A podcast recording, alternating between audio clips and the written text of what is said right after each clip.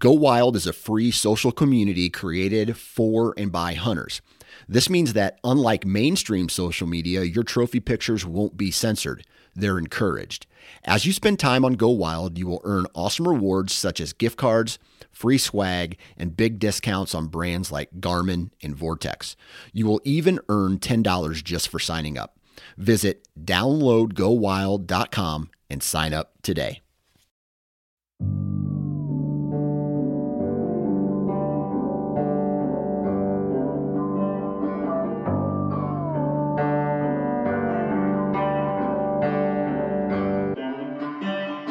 What is going on, everyone? Welcome back to another episode of the Wisconsin Sportsman Podcast, which is brought to you by Tactacam. This is your home for all things outdoors in the Badger State. I'm your host, Josh Raley. Uh, man, I hope you have had a fantastic Memorial Day weekend. It is Monday as I'm recording this intro right now. Recorded this episode a couple of days ago, but I hope you took the time not only to enjoy family and an extra day off for the weekend, but also you took time to remember those who paid the ultimate sacrifice so that we could continue to enjoy our freedoms. So, uh, hey, got a good episode in store for you today. I got a chance to catch up with Matt Streim from Weathered Oaks Game Calls. I've had Matt on before to talk about turkey hunting, and I think the episode that I did with Matt, uh, the first one that we did together, was his actually his first podcast that he was ever on. Uh, now Matt has his own podcast with the Okayest Hunter Podcast Network uh, called the Okayest Fisher Podcast. He and Greg Tubbs, who has also been a guest on this show, uh, host that show. Uh, it's really good. I've been listening to it, uh, and man, I, I, think you'll enjoy it. So you should go check that out. It's the Okayest Fisher Podcast. Now, Matt is the co owner of Weathered Oaks Game Calls. He sent me one a couple of years ago. He had some prototypes that he was hoping people would try out. And I obviously reached out, said, Hey man, I'd love to try out one of your calls. I thought it was amazing. It's an awesome pot call. Uh, I'm still using the prototype today. It's a double sided call, has slate on one side, and I, I, think it's some kind of acrylic on the other. I, I don't really know what the surface is on the other. They also make grunt tubes for deer hunting. They are also making elk calls. Now, this is new for them. I had no clue uh, even that they were doing this, but we talk about it a little bit in this episode. You can find more from Matt uh, at weatheredoaksgamecalls.com, or you can find him on Instagram and other social media at Weathered Oaks Game Calls. In this episode, he and I talk about his very successful turkey season up to this point. We talk a little bit about calling strategy, decoy strategy, and we actually talk about an upcoming hunt. Uh, well, at the time that we recorded, it was an upcoming hunt, but now we are on the other side of that hunt, and he had some great success Again, Matt's a heck of a turkey hunter and just all around good dude. So I think you're going to enjoy this episode. Always a great time when I get to catch up with Matt. A little bit of housekeeping stuff on my end, guys, if you are not already. Please go follow me at the Wisconsin Sportsman on Instagram. You can also find me at How to Hunt Deer on Instagram. Uh, go check out my other show, How to Hunt Deer. It's also in the Sportsman's Empire Podcast Network.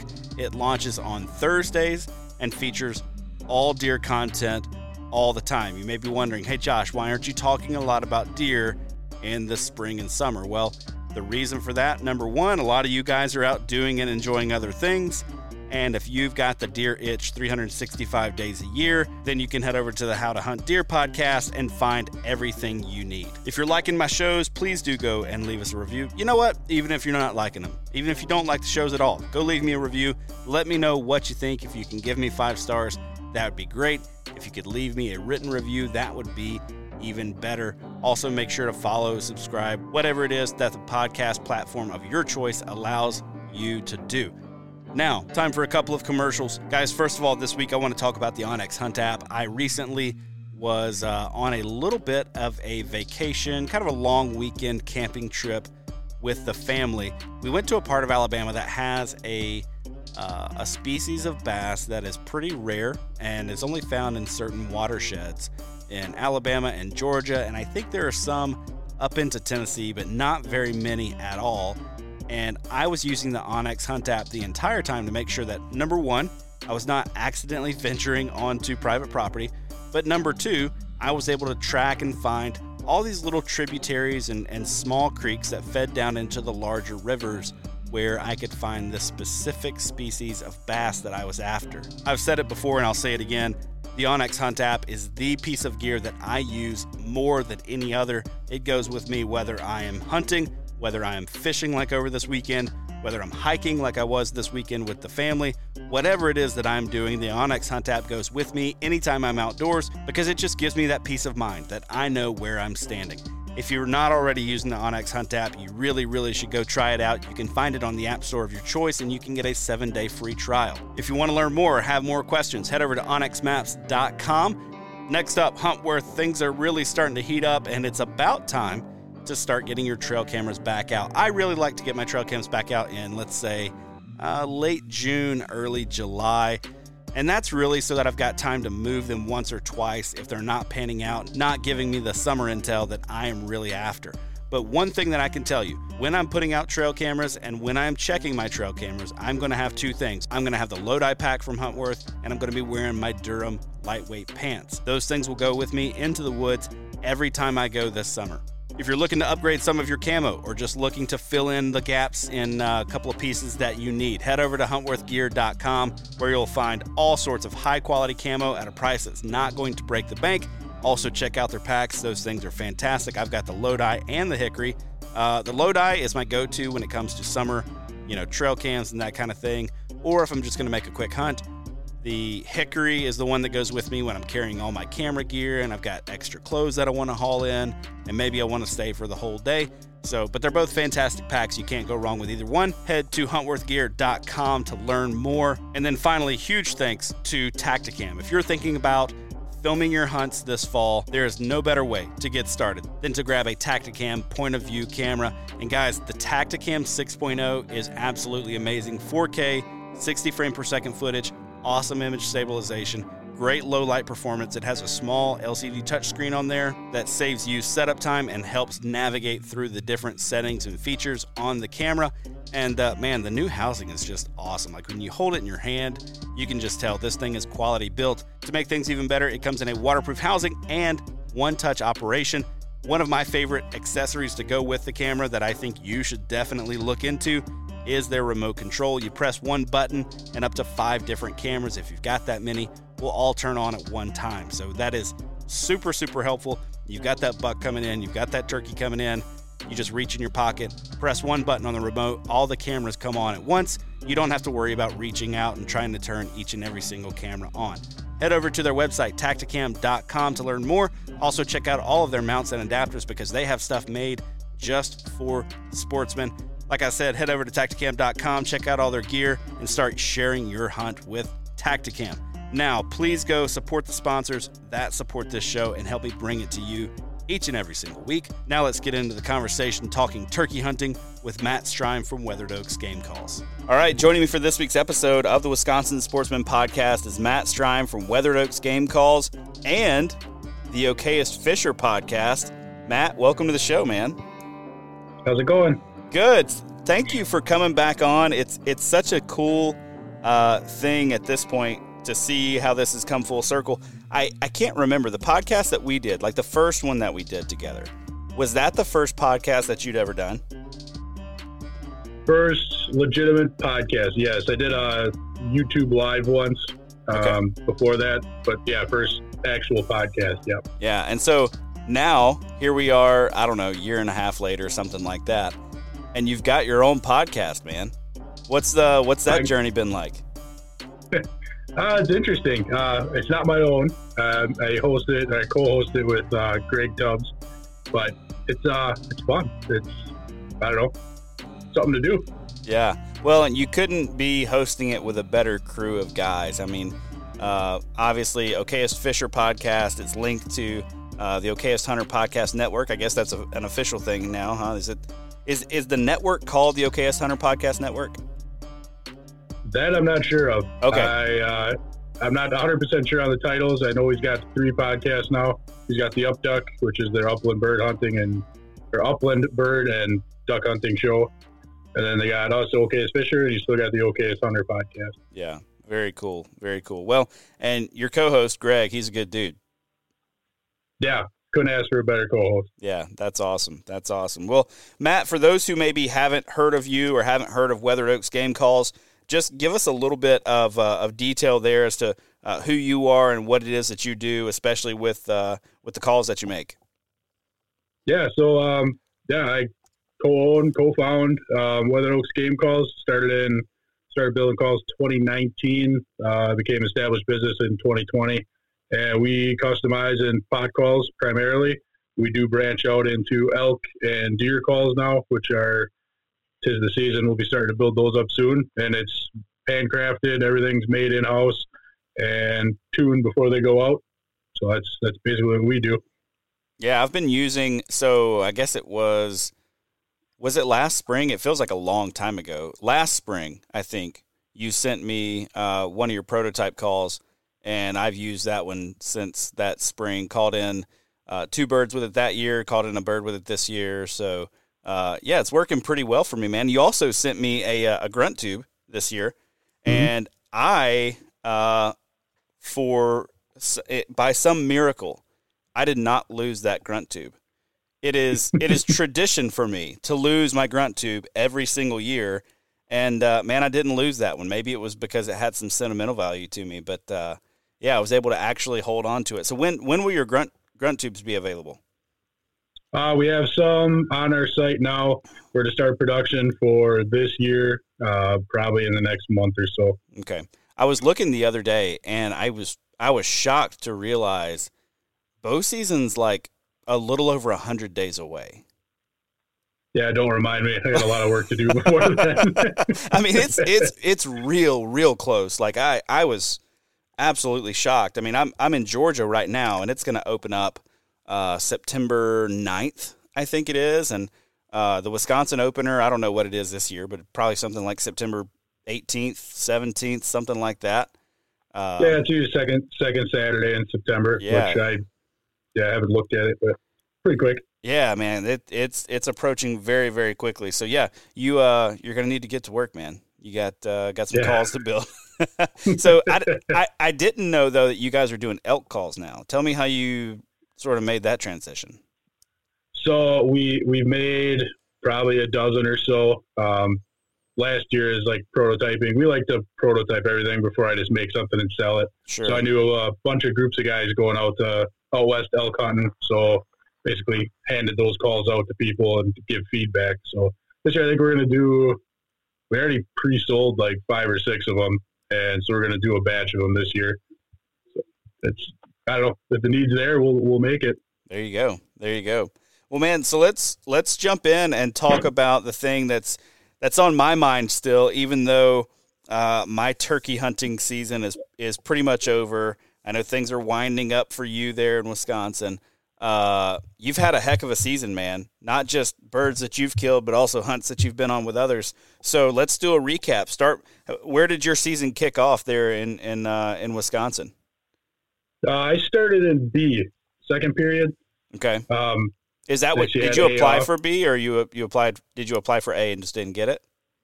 I do A, B, and C. Okay. I'll take any of the first three. Gotcha. Um, this year I had A two or three times in a row. This year I got B. Okay. Awesome. So yeah, we yeah we got uh, B. Me and my brother-in-law, who I do a lot of turkey hunting with, we both drew B. Period. Um, so we took the cameras out. We hunted together. Uh, he went out. He usually hunts with his bow, but he wanted to get one under his belt. He's it's been a couple years not successful with the bow, so he's like, I'll take the gun out this time. And our first hunt, you know, set up where they were roosting, got in nice and early, you know, got all the cameras set up, everything like that. Heard them gobbling probably 150 yards off. Everything looked like it was going to be over in about 12 minutes. And all of a sudden, we are sitting just far enough apart where he thought I was calling and I wasn't. And oh. there was a solo hen roosted right above us that didn't move the whole time until she looked down and saw us there. So uh, once that hen, once that hen did the typical alarm cluck, um, she flew away, and so did all the times with her. oh man, what a what a heartbreak! So you guys got in tight to the roost. Is this uh, just a property that you guys sort of knew already and are kind of used to what the turkeys do there, or had you been doing some scouting leading up to uh, to your opener uh, so that you knew where the birds were? A little bit of both. It's a property we've turkey hunted for several years now. Um, there's general spots where they normally roost. and we always like to start out, you know, tight as we can in there. And this season, to be honest, I could have slept in till seven o'clock because we killed nothing off the roost. We had Really? to make plays on birds. Yep, between seven thirty and nine o'clock, all our birds were killed this year. Man, okay, all right. I'm curious. I, I want to know what you were seeing. Um, you know, even leading up to the season, but man, for when I was hunting Wisconsin, I could not believe the bird numbers this year. It was like the farms that didn't usually have birds on them had birds on them this year. The farms that do usually have birds on them had a whole bunch of them, and uh, I mean, on so I hunted one day essentially in Wisconsin, and we knew we were so where I killed my turkey in Wisconsin, we knew that within about a 300 yard circle there were at least nine toms because there were five in a field that we could count strutting, and we called four in. And so when we left, we went went back out and looked in the field again. Those five never left the field. So we called in a different four toms from a, from another direction. So just absolutely crazy bird numbers. What were you seeing? Uh, about the same. I mean, that, that one property ended up killing four birds off of, Wow. and there's still plenty to plenty to go around there. wow. Um, our numbers were great. We had uh, so it butts up to a big chunk of public, and I didn't notice a lot of public pressure this year because once they hit that public hard, our little property becomes like a little sanctuary because there's only two people that turkey hunt it, Mm, and it's two or three hundred acres. So they're usually they're running around like crazy in there, but there was no pressure on the public to the north of us. So it was a little tough because they were flying into the public. They were comfortable in the public in the big open fields, you know, during the day. Yeah, it was, it was different. Uh, usually you get a lot of pressure there. And this year it wasn't, which usually deer hunting, you don't want a lot of pressure, but we kind of thrive off some of that pressure because yeah. it pushes the birds onto our property. I mean, we, we still got it done, just didn't get it done right away in the morning. Sure, man. That that can be tough when hunting pressure kind of plays into your strategy, and even even from a deer hunting perspective, like you you don't want the pressure, but then then again, like you can really use that pressure to your advantage, especially you know during gun season. Like it can be a, a tremendous advantage. Um, there was a spot where um, the the place that I really enjoy hunting bow hunting for deer there in Wisconsin. Uh, usually by you know October first, it's gotten a good bit of pressure those cou- first couple of weeks of, of hunting season because a lot of people live there. So they swing by before work, they swing by after work. They're walking in, you know, forty minutes before dark, and they're like, "Well, I, you know, I get thirty minutes at a tree, so it's worth walking in." And it's public, so who cares? Kind of in their in their mindset, you know. and so it usually gets a ton of pressure. But then this past fall, uh, I go in there on like September 30th, I think it was, like really close to the end of September, uh, not quite October yet. And the the deer were not bedding back in the marsh where they usually are. They were all up on the edge, and it wasn't because it was wet. It was because they hadn't been pushed down into the marsh yet. And so I busted two bucks, you know, walking in that first day, and finally I was like, you know what, forget it. Like there there hasn't been enough pressure on this property for the deer to be bedding where I think that they should be, you know, should be betting. So yeah, it can be tough if you don't have the um, if you don't have the pressure that that you're typically banking on. So uh, so all right, so you guys get in there, you you bust this hen. Uh, then what, man? Do you do you? What's your strategy when you are unsuccessful off the roost? Because you know when I hunt in ag country, um, my confidence level goes way down, and it may have to do with a lot of the properties that I hunt are smaller too. You know, small private pieces, and I don't have a lot of timber to work with. But my confidence kind of tanks if I don't get one off the roost in ag country. Where are you at with that? Uh, I, to be honest, I, I love hunting a couple hours after the roost. Yeah, That moving around, finding birds, setting up on them, making plays. To me, that's what turkey hunting's about, man. It's just making plays. You're trying to outsmart them in their own game. Um, it's a game of chess. This year it happened to be checkers, and we did quite well. You know, usually things don't line up that well, but no, it's like I said. There's a lot of hunts where we get there, you know, 30 minutes after legal, and we just sit and listen. Then we make a play from there. You know, get a little sleep and go at them. Yeah, man, that can be really important too. Um, you know, down here in the South, where I'm at right now, a lot of guys don't uh, they don't realize how early some of those northern sunrises come. Uh, we we get a lot more time to sleep in uh, up you know, down here. I think uh, the earliest legal shooting time was uh, where I am was like six oh five or something like that. Um, so, oh yeah, I think I think this time of year it's give or take five o'clock in the morning. Oh yeah, legal shooting. Yeah, I think uh, was it last spring. The earliest I saw, I think, was like four fifty five or something. Uh, you know, Sounds- or or four fifty, and I was like, gosh, that's such an early wake up. You know, like, and, and I got, man, I got out there for it. And, and that was the morning that I was set up on a bird on the roost and somebody shot him out of the tree. Oh, I remember you telling yeah, me that. Yeah. So I went in there early because I thought I knew, you know, I knew where that bird was. I had him pegged. It was going to be a great hunt. I'm up at like two in the morning. It's miserable, you know, and then he gets shot out from under me, which was a little bit painful. But all right, so you guys didn't score off the roost. Uh, where'd you go from there? So we were we were on the more ag side of the farm, um, the bigger ag field side of the farm we're hunting, and we decided to make a play so it's, it's not a long distance, but it's, you know, hop in your truck, go to the other side of the farm. It's a little more rolly hills, a couple of smaller ag fields, and this chunk of swamp. And because we've killed three out of the four birds out of one set there, we've deemed this little area called the kill box. And the only reason we're calling it that is I'll kind of draw it out for you. It's a gravel tractor path that has two fields on the north or on the south side of it and then in the middle of those two fields is like a cattail willow swamp. And then there's a field on the two fields on the north side separated by a giant like flooded swamp.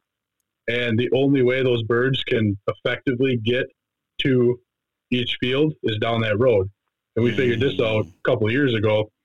And the also the cool thing about it, if they're in one field, they can't see any of those other fields. So they at least have to make it to the road and where we're set up just off that road, either they're going to see our decoys or come in curious. And three, the three birds who shot out of there, all two of them did similar things. One of them that was just ridiculous. They came sprinting in right at us. Man. But yeah, it's, it's a it's a cool little setup. Um, and I think I think I talked to you on this podcast about it before. Is when you're hunting ag fields and you have nothing out in the ag field, no decoys or anything, and you're calling, no turkey's going to go look. They don't see anything worthwhile. Yep. But if you tuck back a little bit, they're going to come and investigate because they can pinpoint where those noises are coming from. Sure. So they'll come and be like, "Oh, it sounds like it's I don't know what's going through a turkey's head, but they're oh, this isn't on the field. This isn't in the field. It's off the field."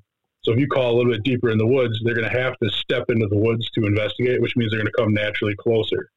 So that's a tactic we like to use, not necessarily sitting right on the field edge. Sure. Do you guys ever you guys ever start near the field edge and then you know kind of begin to work your way back away from it if a turkey's acting weird on you and i ask this because i've had i've had times where uh, you know i'm set up near a field and the bird hangs up and it's like okay i'm off the field but i think i might not be far enough off the field you know and i haven't yet because i typically don't have a second caller with me but i think you know if i had another guy with me i'd be like dude go you know walk another 30 yards that way and call again, and then walk another 20 and call again. Uh, do you guys ever do that? Yep. Yeah. If you're if you're hunting solo, it's tough. The only thing yeah. you can try to do is turn the call away and try to call very softly to try to mimic that it's far away. Um, but yeah, usually the second guy in the group or in our what we hunt with, he is on the backside of the person who's you know the gunner, and he has a clear out where if it's accessible, he will walk back and call as he's walking away, even making a little bit of noise, like rustling some leaves as he's walking away. We've had that work several times before. Okay. So, uh, you guys head back. Uh, you're obviously unsuccessful off the roost. Uh, did you both kill on the first day? No, well, we could have. That, okay. it's a little bit of a story behind that. Yeah, walk me so through we get it. To the, so we get to this. Um, we drove around, didn't see anything. We're like, you know what, we're going to go to that the kill box and just call from there. So we struck off a couple calls, had three gobblers, sounded probably 150, 200 yards away. So we're like, all right, we're going to go set up quick. A couple, they kind of went quiet for a little bit, did a couple more aggressive um, yelps, and all three of them fired right back off, and they started walking in straight at us. So we were quick enough. We set one Tom decoy down, Oh, I'm sorry. On this one, we didn't set a Tom decoy down. We had no decoys with us because we were just going to do a little running and gun So we were in the woods, set up on that tractor road, the gravel road, and those I didn't think it was going to work out, but those three toms worked straight towards us, straight south. They were coming from the south, coming straight north. So my brother-in-law, I gave him first dibs. He had the gun in front of him. I had the gun behind, um, and the camera running. And I told him if three come in, shoot, and then pass me the gun back because I was running the camera. We were going to try to get two birds at once. So they it took them probably 15 minutes to come all the way in, gobbling all three at a time, every 15 steps, all the way in, all the way in. Oh my goodness! They got oh, it was, it was crazy. He was he was getting worked up. Like my brother-in-law hadn't shot a turkey in a couple of years, and I could tell him he was shaking. They came in so tight. I was just whispering in his ear. I'm like, no shot, no shot. You gotta wait. Be patient. Be patient. And then they got to that opening about 20 yards away from us, and one of them must have caught us moving. So I kind of darted back. Then the other two perked up, and I I kept saying, "No shot, no shot, no shot." And that one took two steps to the left, and I'm like, "Left, left, left." And then he's not shooting. I'm like, "Shoot, shoot!" So he pulls the trigger. That one drops. Instead of passing the gun back because the other bird was standing right there, he goes running out to get his bird. Oh no! oh, oh man. Hey, you know what? That's an easy mistake to make, man. When you're fired up, you know what I mean? Like it's just, I don't know, I don't know. That that'd be an easy one to slip up on. Yeah, I mean, I wasn't upset. Sure. I, I just thought it was cool. He got his bird. You know, we called him in, and he was excited as all as all get up. So Yeah. So what what was that like? Did you talk to him about you know switching back from the bow to uh you know taking a shotgun? Like did he did he feel like he was settling? Did he feel you know what I mean? Uh, he so he went two years. He uh he ended up wounding two years ago. I think he wounded one of them and then missed a couple other shots. And he just got to the point where he goes, I, I just I got to take a bird down. yeah. So he just he went in with the mentality, I'm just going to kill a bird with a shotgun. I, he has E period and F period like I do. He's like, I'll use my bulldoze. At least I got a bird down. Um, so he's been practicing with his recurve. He shoots those 250 grain gobbler, big head cutter things. I don't Oh, know yeah. what brand they are, but he's a he's a traditional bow hunter. So Okay, gotcha. Man, I I almost took the bow with me this year, and um, you know, I mean, turkeys are hard to kill with a bow, man. Like, like they're they're hard to get drawn on if you're not using a blind. First of all, they're hard to run and gun on if that's the kind of hunting that you want to be able to do, and it it's really hard to hit the right spot. Like their kill zone is just so small.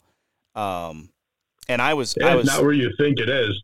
right. That's what everybody thinks. Yep. It's it's a lot lower than you think it is. Yep. So, That's right. Especially, man, if they come in strutting and are, you know, just give you the side, it, that can be that can be tough to try to figure out. I mean, you see birds all the time on, you know, YouTube and stuff that just get a shave, um, mhm. you know, or or worse, they get they get non fatally wounded, or they're going to die eventually, but they fly off. And uh, man, I'll be honest with you, I had to come to terms with, and because I think everybody has their own reasons for shooting a turkey with a bow. You know, some people do it for the challenge, some people do it for you know all kinds of different reasons. I did some soul searching, and I was like, dude, I'm I'm just doing it for my ego. Like you know, like I'm doing it. I'm doing it to say that I killed a turkey with a bow. And Sure. it was at that point that I was like, that's not the right reason for me, and so I need to leave the bow at home. If I'd if I'd come to the conclusion that I want the challenge, then you know, wonderful, that's great. You know, take take that on as a challenge.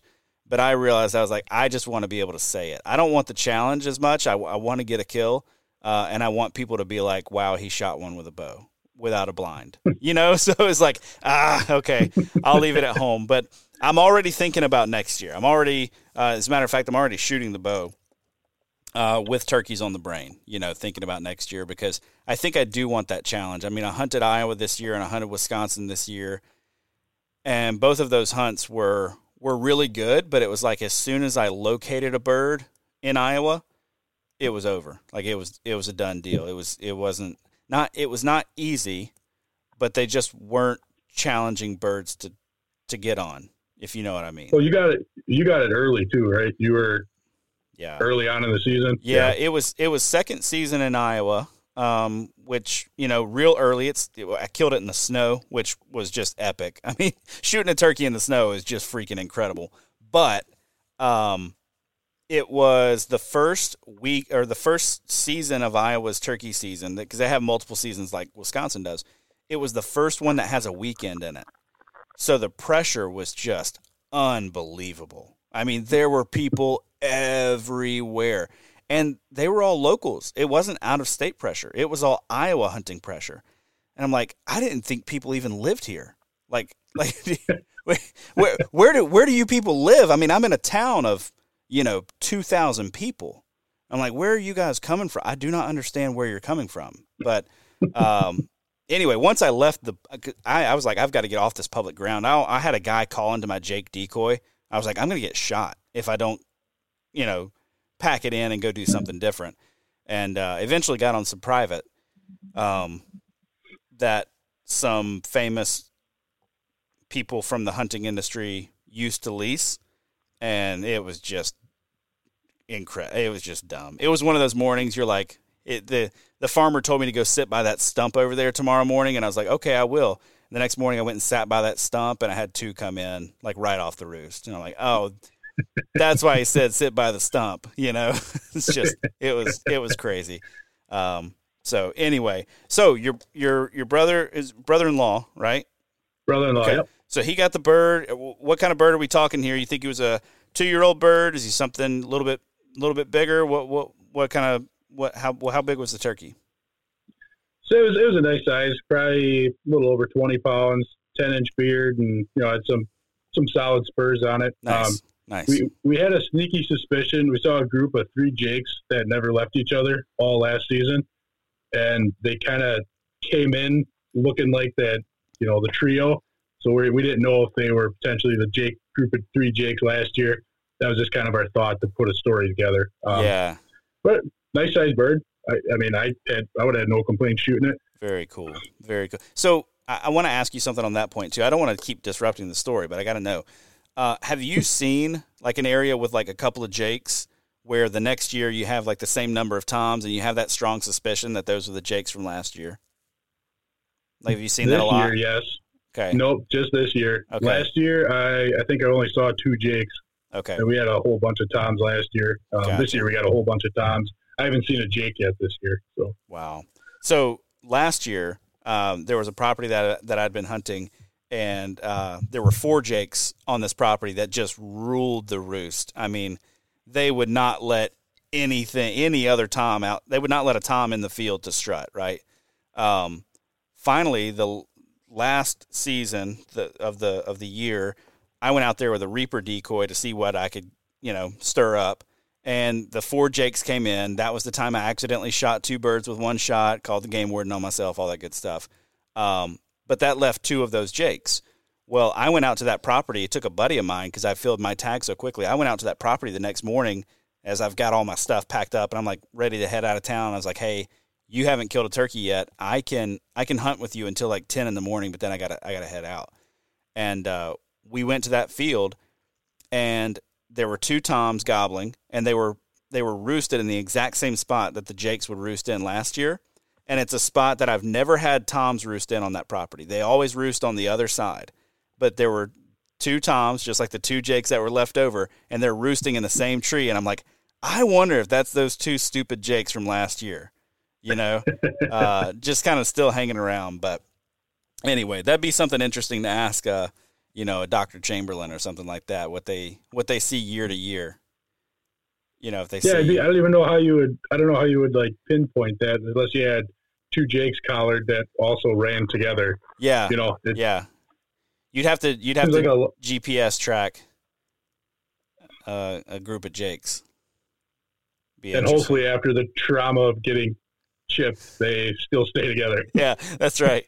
That's right. So, all right. So he gets his bird. Sounds like a pretty good bird. Then, then, uh, then what? What's the plan after that? Uh, we went to work. Oh, okay. We, we got we got right. we got nine to fives or yeah. seven to threes, depending on how you look at it. Um, so I, I wasn't able to hunt until that Friday. So he killed first day. Um, we kind of did. So we went back out Friday morning. Almost to a T did the same thing. Set up on gobbling birds on the roost. Flew away from us. We didn't have a hen bust us this time. I think they flew onto the public. And they were in a spot where it'd be way too hard to make a play on them on the public. Okay. They're like right out in the middle of this giant open field. Um, no So- cover because it's earlier in the season. So they would have seen you. Yep, yep. Okay. And we've been over this before. I don't fit behind a Reaper decoy the best, so I wasn't even going to try that. We're just uh, so so we basically just did a, a repeat of Wednesday. We did the rounds, didn't really see any birds. Went to that same spot, struck off a call. A little quiet, nothing answered right away. Kind of went up on a hill there, called again. Then we heard a gobble coming from the other direction, way north of us. So like, all right, we'll get set up. It was seven thirty at the time. We both had to be to work at nine. So like, ah, we'll just you know we'll sit here, sit tight, do some light calling, and see what happens. And it was 15 minutes before we were going to leave. Hadn't heard a peep. Hadn't heard a peep. We heard one faint gobble in the field where we couldn't see it because we're on the one side of the swamp. We saw we heard a gobble. Two minutes later, we saw Tom strutting in the middle of that field all by itself. So it hurt us. It was working its way in slow. And this time we had a Tom decoy set up on that gravel path. So just a lone, you know, real feather, flat Tom decoy hang on the wall after season. Um, he got to that gravel path, saw that bird, and he did something so cool. I wish it wasn't as thick so I could have caught more on video of it coming in. But it would take three steps, not in strut, go up in full strut, do a couple of circles, go down, take three more steps, go in full strut. He did this for 75 yards, the whole way in.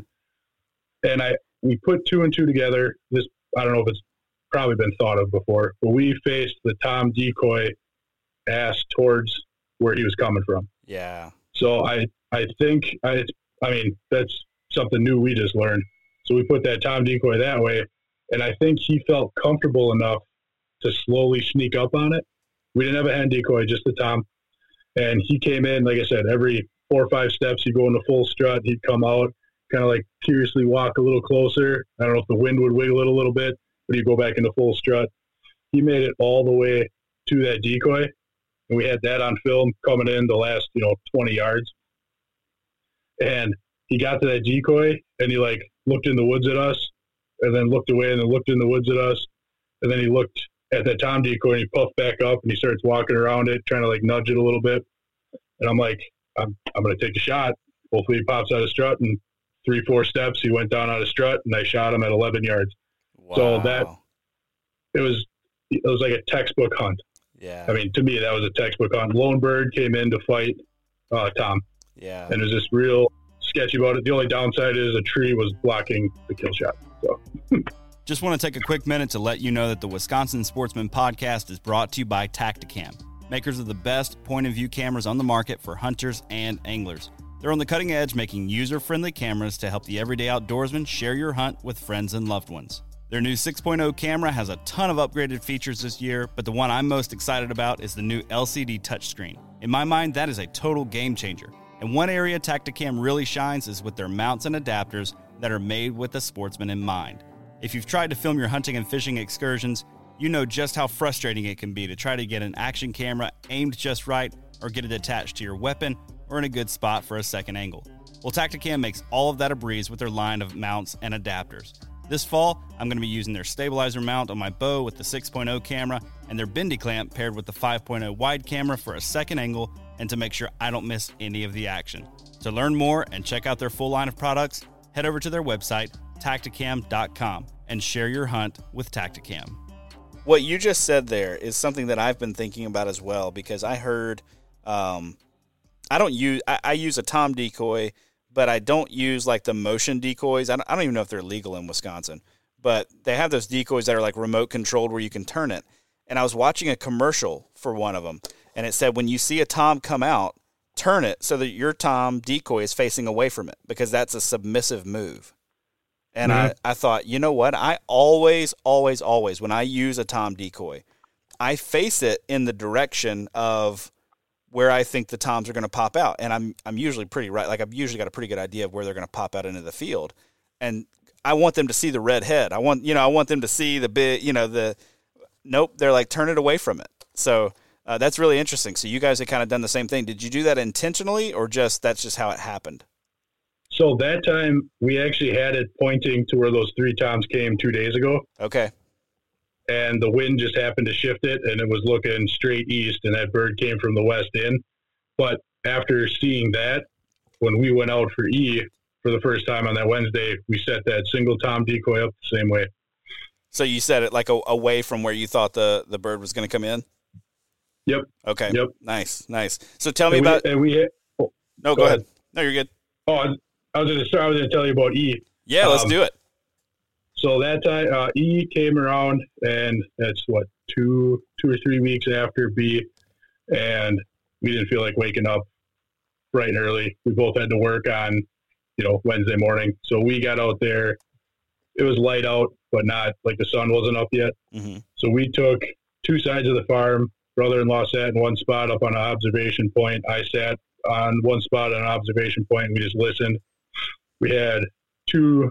We had toms fly down, but not in the fields we were observing. And then they kind of worked away from us. So we met back up. We made a play, and we're like, "Can it happen for the third time? Let's go back to that same spot and see what happens."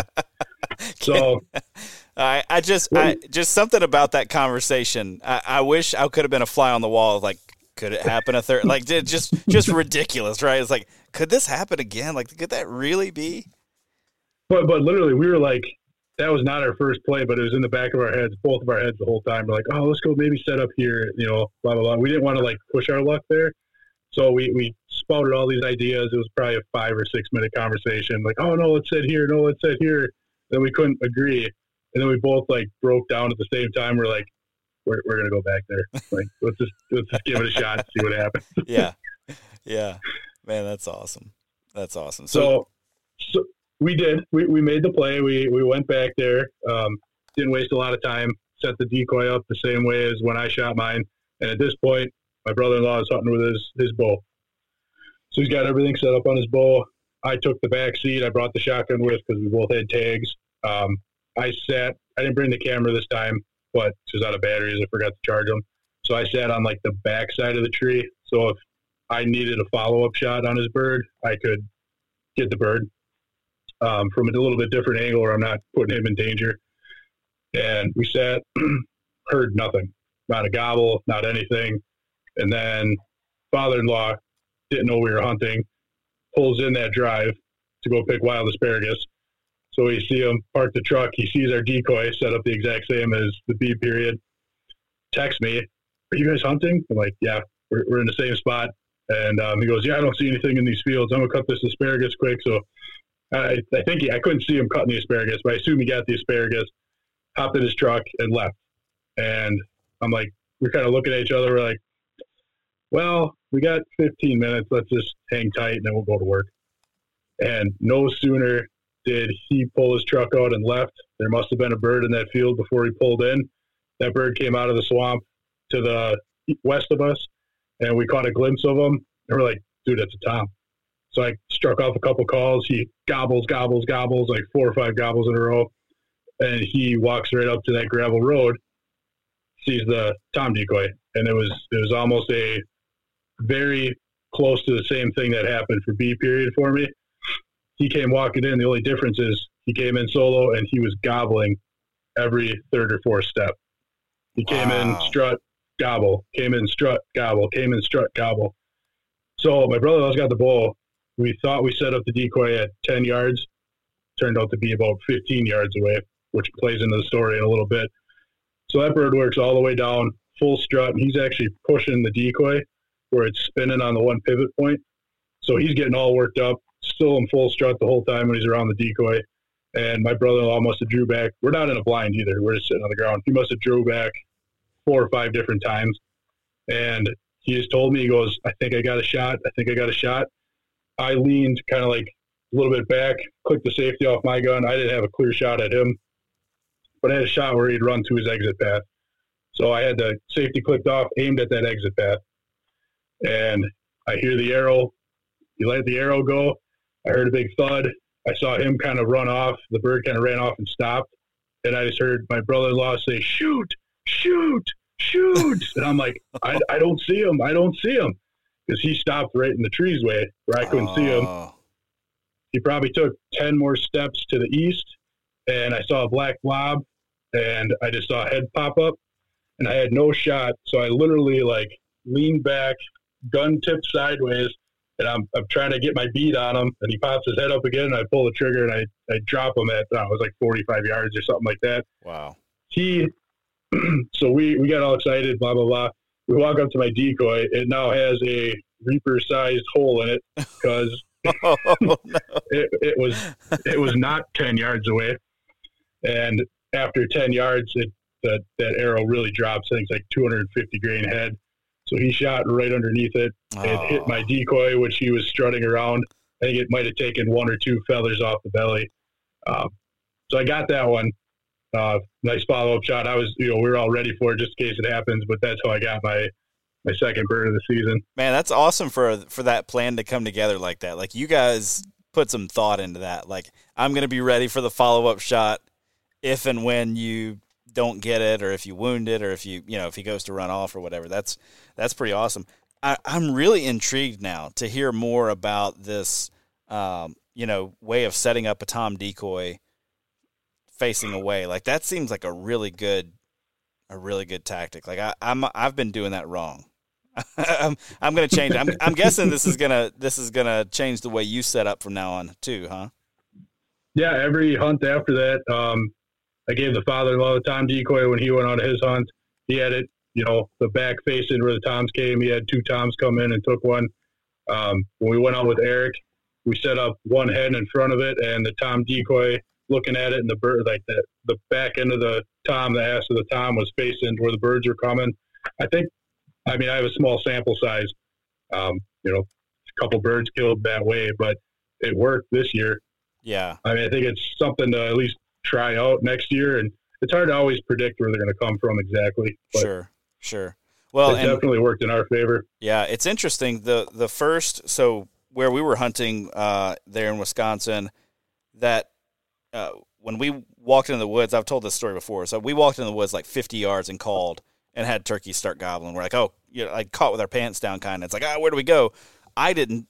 I was honestly wondering, like, why would why did we stop to call here? You know, and and then birds started gobbling. I'm like, oh, okay, maybe that's why.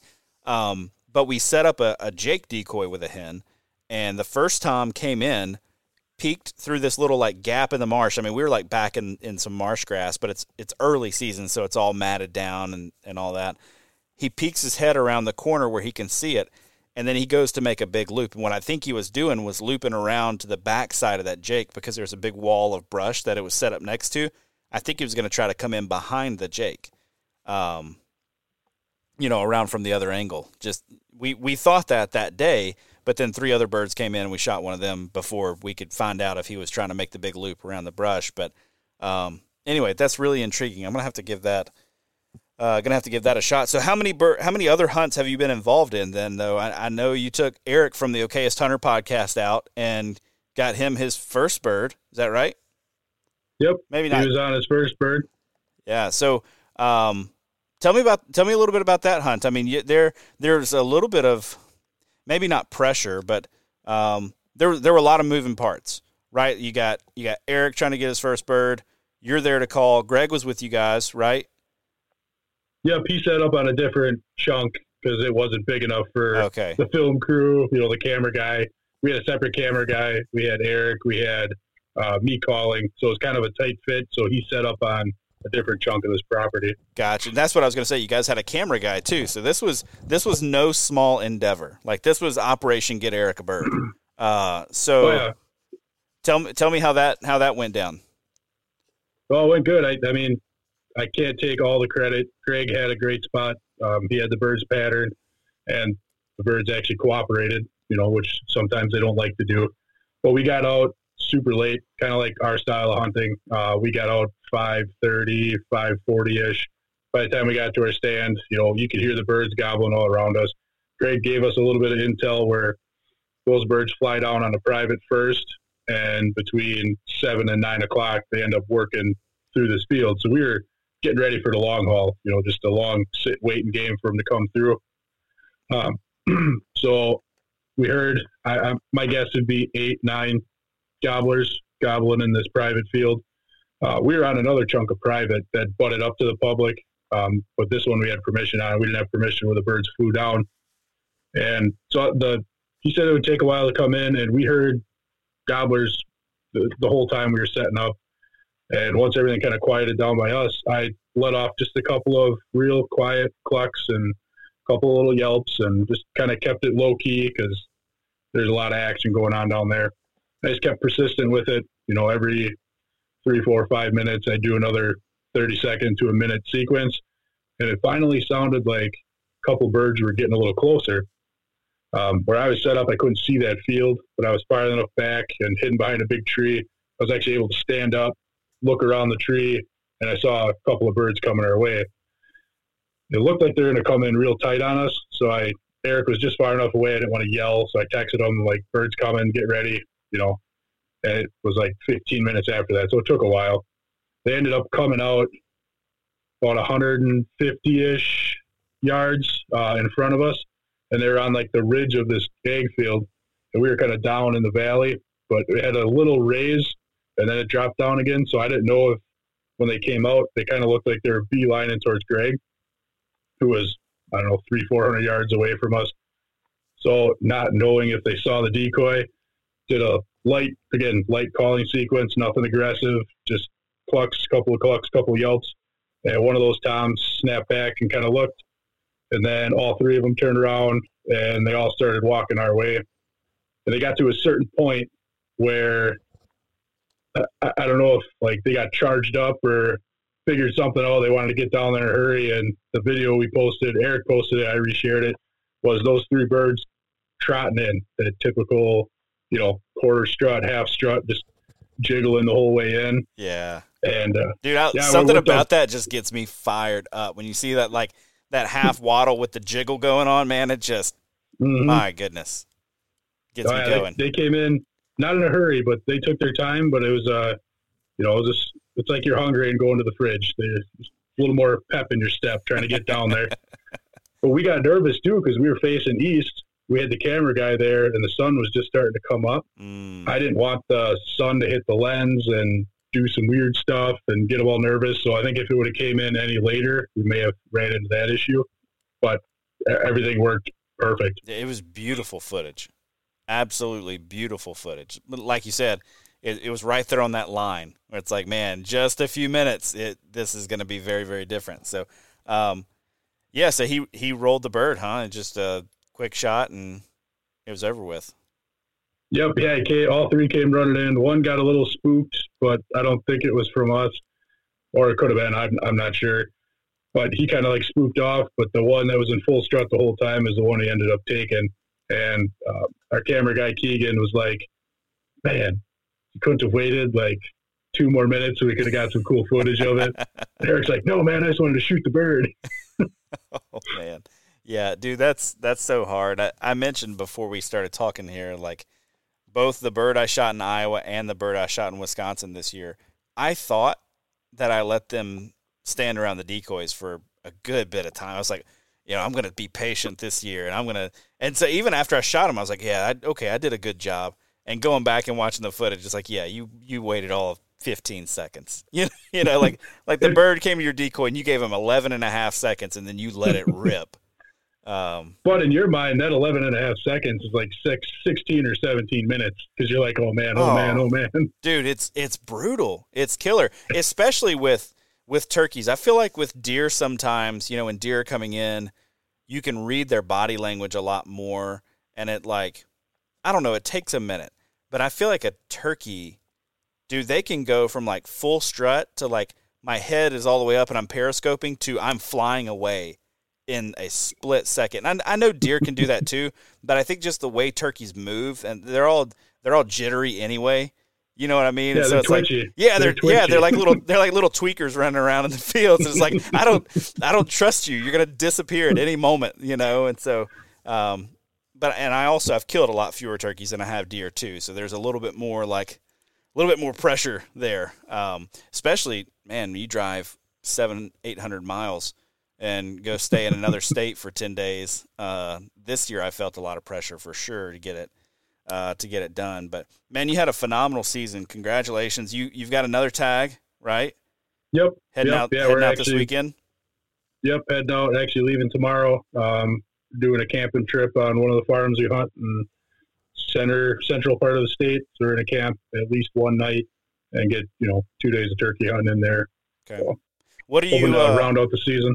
What are you seeing this time of year? So in years past, I've had a lot of good success uh, in the last couple of weeks of the season. I've I've even I've been able to get on goblin birds, you know, find them goblin on the roost, have them come in right off the roost in the morning, just like a just like you would early season, not and not have a problem.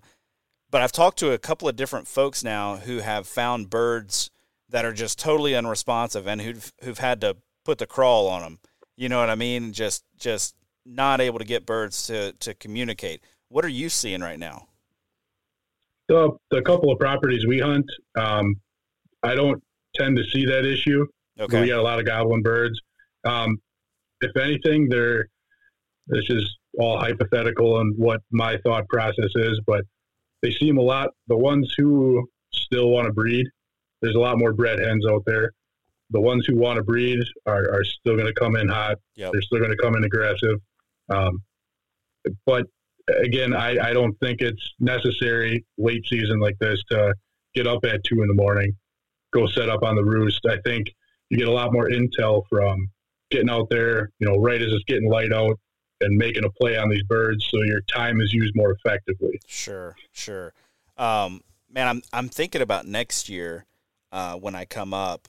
I've I always go for like season A if I can, and then I'll take B if if I've got to. Um, I love hunting season A, but I think next year I'm going to take uh, my son up with me and try to straddle two different seasons and do E and F. Um, you know, come up on a on the Saturday of E and then stay through like the Sunday of F and just take that whole you know nine days and because he'll he'll be out of school at that point. We our school's let out super early down here, so I think I'm going to do that next year. But the only thing that has made me kind of nervous is like, am I going to find less willing birds? You know, am I going to find birds that don't really want to want to play the game? But um, man, anyway, he he's hunted hard now for two years. He he tromped around behind me through the pine thickets of, of Georgia this year chasing gobbles and man he was a trooper we covered i don't remember if i talked i might have texted you about this um, he he just wanted to keep going all right dad let's keep going let's keep going let's keep going and before i knew it we had covered six miles Oh, man. on our on our lease i mean we've got a very large lease right um, but we're in it with a bunch of different guys guys i don't even know i mean tons of people on this lease but we covered six miles looking for birds and we got on some. We almost, I, I think we were real close to sealing the deal there for a minute, but um, weren't able to capitalize. So next year, I'm serious. I, I need to get, I need for him to get a bird. You know, this was his second season hunting. Next year will be his third. He'll be ready. I've got to, I've got to get him on some turkeys. So I'm going to bring him up to Wisconsin with me, and hopefully we can make a make a little vacation out of it. I want to circle back to one thing you said before we kind of shift gears. You talked about um, this this turkey for Eric. No, wait. Was it the one for Yeah, so you said that you'd kind of stayed persistent with your calling because there was so much going on. You could hear birds gobbling in the other field, right? And there's just a lot of racket going on over there. I've found that situation quite a few times. In fact, my, my very last hunt here in Georgia, um, I just found nothing off the roost. I, I felt like it was a waste of a morning. I'm walking back to the car at like, I don't know, nine o'clock in the morning and I call and uh, I hear what I think might be a gobble. And I even I texted my buddy Pierce, who's been on this show a couple times. I texted him and I was like, I just heard what might have been a gobble way off in the distance, but I guess I, I need to at least set up on it and just see. And the next thing I know, I had you know four birds gobbling, one of which I think was a Jake. You know, just just over the hill from me. Uh, it was just the foliage is so thick and the, it's so humid down here at this time of year that they sounded like they were forever away. But they got down there and them and they had hens with them as well. They were just making all kinds of racket. And my temptation when I find myself in situations like that, when I hear just a bunch of turkey racket going on, I just get real aggressive with my calling every single time. And I cannot think of a single time that that has worked for me.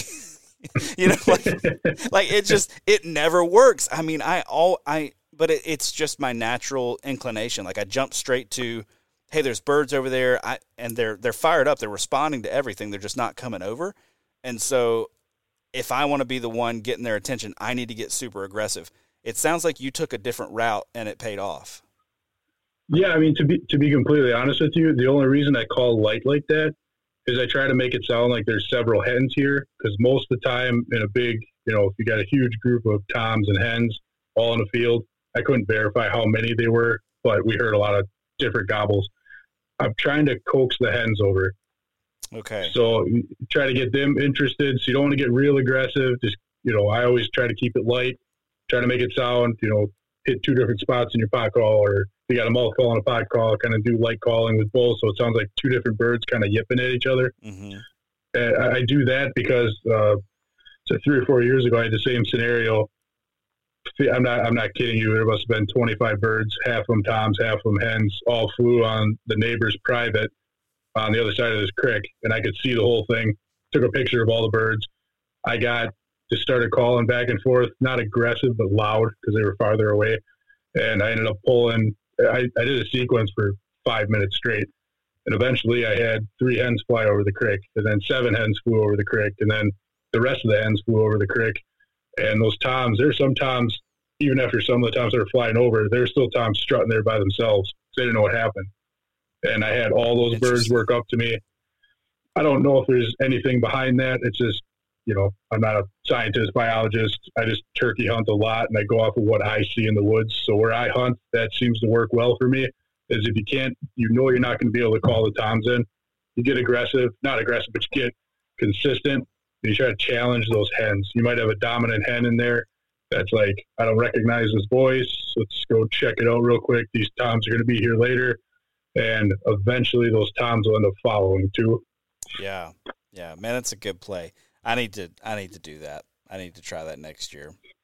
Little things, man. This is that time of year where I'm putting all these little things in my pocket where I'm just trying to get better. I mean, I'm I'm I'm a, I'm a self-taught turkey hunter, right? Like I never I never had a turkey hunting mentor. I had a guy that took me out one day. We shot a bird literally a minute after his feet hit the ground, and that was like the extent of my turkey hunting lesson. He's like, "All right, you got one. Like, good luck. You know, now after this."